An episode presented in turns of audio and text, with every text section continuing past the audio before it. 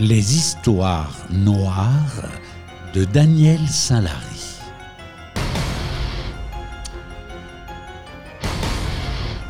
Échafaudage pour l'ascenseur. Il ne voulait plus la voir dans cet état. La vieillesse est un naufrage dont on ne sort pas vivant, alors à quoi bon attendre un jour de plus? Cela ne servait à rien sinon qu'à croître l'humiliation. Il mourait d'envie d'abréger cette existence qui avait rendu peu à peu les armes. N'était plus qu'une suite de petits riens, de riens toujours plus infimes et dégradants. Toute la nuit, il y avait pensé. Il n'avait pas fermé l'œil au comble de l'excitation, de l'appréhension. Il en était tout tremblant quand il s'était levé pour prendre son café.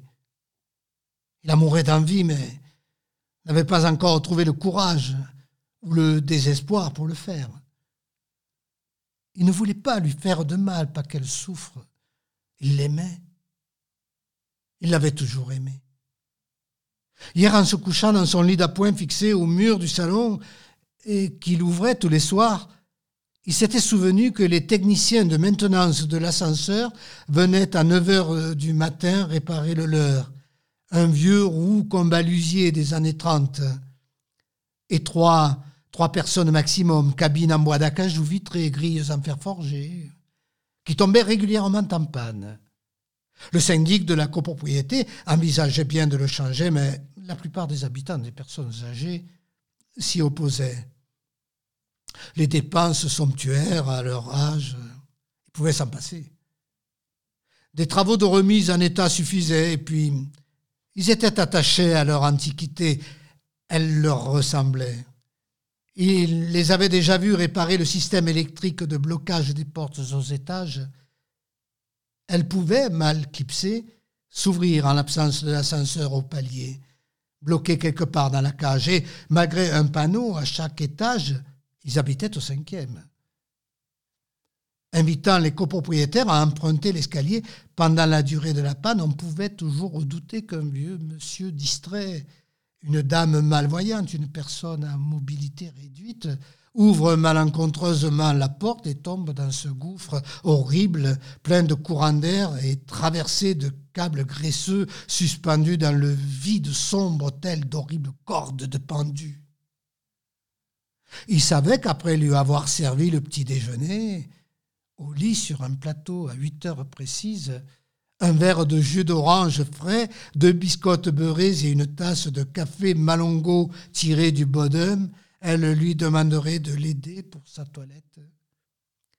Il lui passerait le gant sur tout le corps, sous les aisselles, l'entrejambe, les fesses affaissées, leur sillon de peau sèche, les vergetures du ventre, tandis qu'elle s'agripperait au poignet de la douche pour ne pas glisser.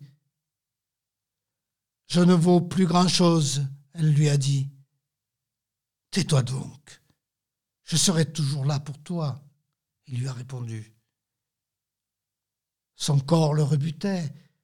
Il éprouvait une aversion grandissante à la regarder lorsqu'il lui prodiguait des soins. Surmontant son égout, il lui mettrait une couche anti-fuite, vérifierait la longueur de ses ongles, l'habillerait de sa robe bleue trop ample pour elle, la chausserait de ses larges pantoufles pour lui éviter que ses pieds n'enflent et provoquent des lourdeurs dans les chambres. Retiendrait ses longs cheveux gris par un peigne en ivoire. Lui jetterait sur ses épaules le châle noir à dentelle acheté quarante ans plus tôt chez Cortés Ingleses à Séville ils avaient tellement adoré aller au feria. Ils l'avaient admirée, aimée, resplendissante, en tenue de sévillane, quand elle dansait, chevelure noire virevoltante au son des rias dans des tablaos improvisés. Il lui demanderait si elle préférait se reposer au salon ou aller faire quelques pas dans l'arrière-cour à demi ombragé, s'asseoir sur le banc, profiter une paire d'heures de la douceur des rayons de septembre. Elle esquissa un sourire, aussitôt emportée par la mélancolie qui retombait comme un voile sur ses yeux. Elle lui fit comprendre, en articulant bien, que s'il voulait l'accompagner en bas, elle serait heureuse d'apprécier la quiétude de la matinée et qu'il fallait profiter des rares instants de bonheur que pouvait encore offrir la vie.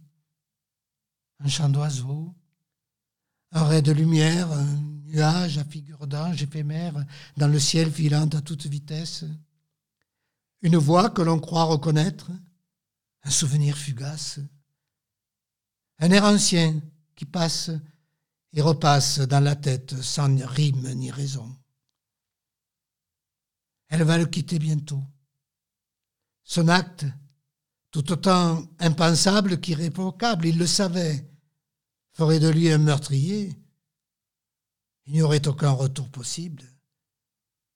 Et si l'on ne devait jamais découvrir qu'il fut à l'origine de sa mort, le remords qui s'emparerait de lui ne, ne le quitterait plus qu'à l'heure de sa propre fin. C'est ainsi qu'il paierait pour son geste. Chaque jour qui passerait saurait le lui rappeler. Il a déposé un baiser sur son front. Elle lui a serré le bras. Il l'a relevé du divan. Il a pensé aux assis de Rimbaud il était toujours resté un prof de français dans l'âme, un rimbaldien incorrigible. Et tout en la maintenant debout sur ses jambes fluettes et hésitantes, il a revu ce vers s'afficher dans sa tête. Oh, ne les faites pas lever, c'est le naufrage. Elle s'accrocha à son bras. Il faisait sombre sur le palier. Elle n'en fut pas surprise. Il y a bien longtemps que les ténèbres l'enveloppaient. Éteignant peu à peu ses propres lueurs, il n'y avait plus rien à espérer. Tout était obscur autour d'elle. Même les attentions quotidiennes, ces marques de dévouement de sa part, lui devenaient insupportables. Elle voyait bien qu'elle le dégoûtait, que ce qu'il faisait pour elle, il le faisait contrainte et forcée, et que s'il le pouvait. Elle l'avait vu dans son regard. Ça ne lui avait pas échappé. Elle avait surpris les éclairs que lançaient ses yeux parfois, une cruauté sourde qu'elle ne, lui avait jamais connue. Elle n'en éprouvait aucune frayeur, aucun dépit ni colère, pas même de révolte, et se doutait bien qu'il y songeait chaque jour un peu plus. Elle le sentait au plus profond de son être, les choses étaient ainsi, et, plutôt que plutôt tout cela se terminerait, mieux ce serait. Il fallait que cela se termine.